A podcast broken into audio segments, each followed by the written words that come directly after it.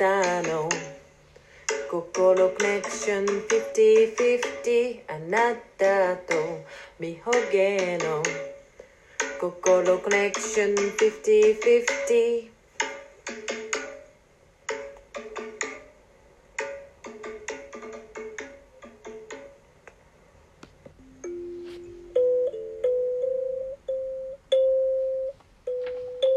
今回第6回。心コネクション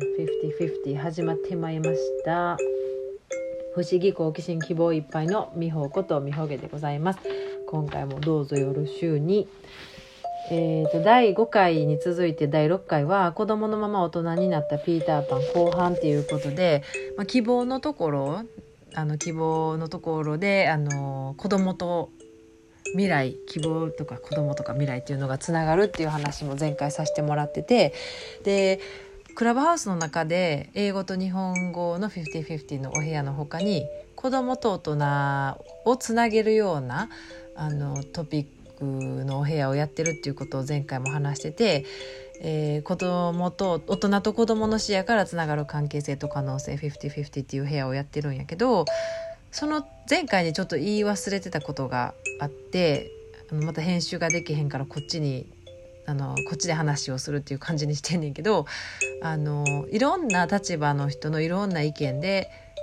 部屋が成り立ってるというか、まあ、ご意見いただいてるんやけど、まあ、トピックがある中でもみんないろんな人いろんな立場の人からいろんな意見をもらえる方が、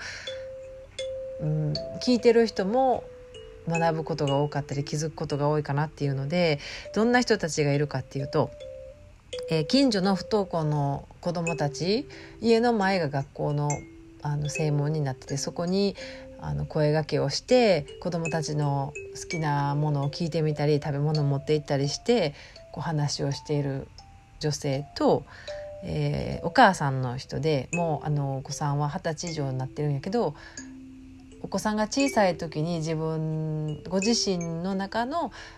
えー、子供とのこう子育ての仕方と今の子供との向き合い方とか子育ての仕方の違いについてご自身でこう違うっていうことを話してもらってる人がいてて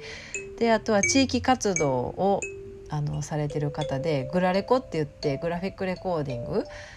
であの記録を取ってもらってるんやけどあのそれ私たちの話してる内容をグラレコで記録を取ってくださってる地域活動をしてる男性の方で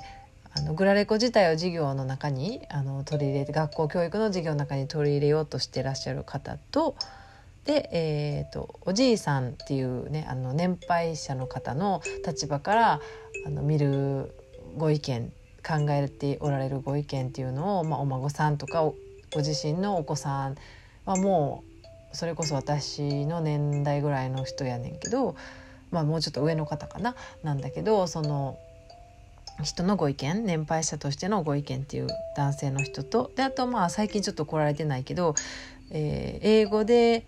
えー、ご自身のお子さんと子育てをしているお父さんの人っていう感じでいろんな人のご意見をもらってる部屋ででその中であのいろんな話をしてるんやけど私が前回話したのは日本にいる時のインターナショナルスクールで教員をしててそれが一つのきっかけになってるっていう話をしたんやけどそこからもっともっとやっぱり幼児教育英語を保育英語で保育をするっていうことでその学校はやっぱり英語のことが主に、まあ、もちろん保育のこともあの意識してやるっていうのはあったけど私の中ではもっともっとこう幼児教育を学びたいっていうのがそこがきっかけでそこでの経験がきっかけでなあのつながってて実はオーストラリアにまたワーキングホリデーに行くことになるんやけどその時に資格が取れたら学校に行って勉強しようと思ったんやけどもうショッキングなことに英語力の足りなさ私読み書きがまあできないできへんもうその辛さから頭を打って一応こう IELTS っていうスコアがないと学校に行け行かれへんからそれを勉強するのに全然もう英語が足りひんし読まれへんし書かれへんしっていうので、まあ、クラスでトイレで泣いてたりとかしてる時期があってでまあ結局オーストラリアのブリスベンではそのご縁がなくメルボルンにまあちょっと移った時に日本に住んでたことがあるお友達のお友達の人とつながることがあってその人が働いていた私立の幼稚園で先生を探してるっていうことで受けたら一応働いてみひんかっていうことになったんやけど結局ビザがその時もワークビザが下りない。であとタイミング的にもちょっと残ってたビザが短いっていうので断念することになってオーストラリアでの幼児教育っていうのはつながることがないまま終わってしまいでその後にまあちょっといろいろありながらのあの UAE に行って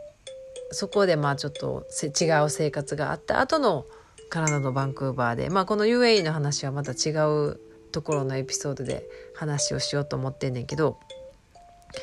カナダにまあ行って幼児教育の資格を取る時にはもう私はすでに40歳になる年やってでクラスメートの子たちがもう年が半分ぐらいの子たちでその中で、まあ、リーダーシップを取る感じでクラスのあのリーダー的な存在としてやってたんやけどみんな私が行ってた私立のカレッジはインターナショナルスチューデントって言って国際学生がすごく多かったからみんなこうビザのこととかもそうやけど移民したいっていう人とかにしても働き手はもうワークビザを出してもらえるところに行かないと大変やっていうその時の苦労があってまあ私だけじゃなくその当時あの学校が終わった後にポストグラジュエーションワークパーミットって言ってあの働学校行ってた期間だけ働ける長さなんかインターンシップ的なビザをもらえるっていう時期やったんだけどもらえへん時もある。もらえる可能性ともらわれへん可能性があるっていう時で、まあ、私はラッキーなことに3年降りてでそのおかげであのまあラッキーやったほんまにラッキーやったと思うけど降りてそのおかげであの、えーとね、NPO の non-profit organization、えーと、非営利団体の中の団体の中の学校に働くことができてもうそれもすごい貴重な経験やったんやけどレッジオ・エミリアというイタリアイタリアの思想に基づいてあのやっている教育をあのしている団体で私はもうすごく情熱があってたのあ、まあ、今もそうやけど幼児教育とか子どものことに対してのすごく情熱がもうあったからそのイタリアの思想に基づいてやること自体もすごく楽しかったしめっちゃ楽しかったしもう働きながらこう思想を学びながらやれるっていうのは最高の状況やったしやることやることがどんどんどんどん芽が出て伸びていくっていうなんかその時の貴重な体験はほんまに忘れられへんしこれをやっぱり日本に伝えていきたいっていう思いからこの部屋をクラブハウスでやろうっていうのもあってこの経験ねその経験やってきた経験とかから学んだことを日本で、まあ、子育てに悩んでる人やったりとか、まあ、教育のことで知りたいなって思ってる人に伝えていけたりできるきっかけを作りたいなと思ってクラブハウスの部屋をやってたんやけど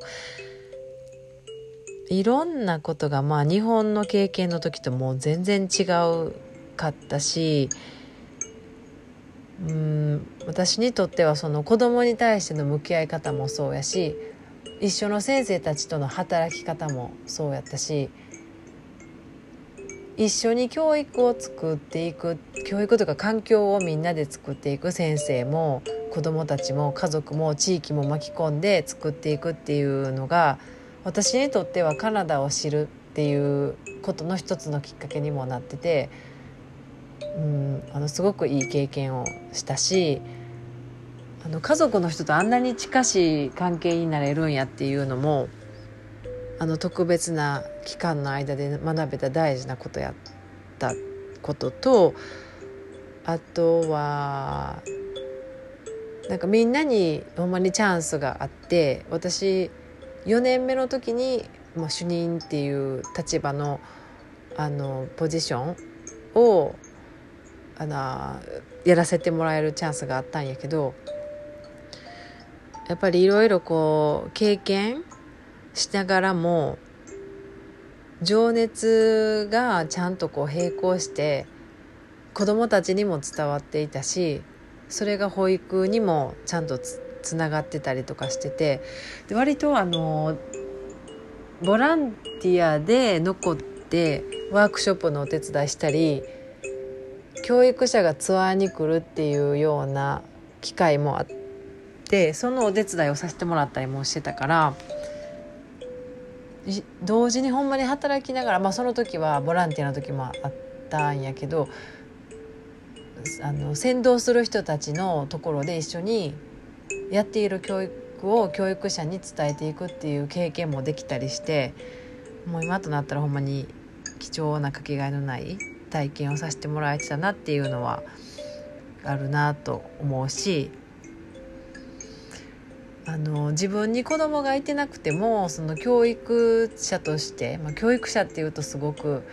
重い風に聞こえるかもしれへんけど子供とよりたくさんの子供たちとより多くの時間を過ごしていたことがうん何事にも変えられへん経験の一つ一つから伝えれる子どもの気持ちとか子どもの、まあ、一人一人人間違うと思うけど性質やったり関わり方っていうのを、まあ、私は教育者としての目線としてこう伝えていきたいなって思っててでそれだけじゃなくていろんな人がいろんなあの立場からいろんな意見でみんなで話し合っていろんな答えいろんな考えいろんな意見があるっていうのを安心して安全に伝えれる場所みたいにして、まあ、お部屋をやってんねんけど、うん、みんな違う意見が当たり前というか、まあ、違うことを伝え合える場所っていうのってすごく大事やと思うしそれはこのカナダでの幼児教育でもすごく学んだことでそれを子どもたちにも学びながら働きながら伝えれら伝えれることができてたんちゃうかなってほんまに思ってて。うん、あの子供たちが座って私たちが言ってることをずっと聞くんじゃなくって一緒に子供たちが何を考えているかっていうのを引き出す。でその引き出した中から私たちが探求して一緒にプログラムを考えていく。その中に家族とか地域を巻き込んでいくっていうことをすごくしていたことが懐かしいしなんかほんまにいい経験やったなと思ってて。それをやっぱりこう今やってる部屋の中でも伝えていきたいしつなげていきたいと思うし、うん、これからもこの部屋をね面白い部屋をやっていってポッドキャストでもこうまとめにして伝えていけたりできたらなと、まあ、思ってる感じかな。うん、ということで、まあ、今はあのほんまにいろんなことがありすぎてなかなかうまいことまとめれてへんねんけど、えー、2つ大きくしていた仕事のインターナショナルスクールで働いた日本でのインターナショナルスクールで働いてた経験が前半のところに話されてて今回の後半ではカナダの保育士としての経験4年間かなそのことがきっかけでこの部屋をやってますっていうことを伝えさせてもらったよ。いつもこう話し方がねあちこち行ってしまって申し訳ないけど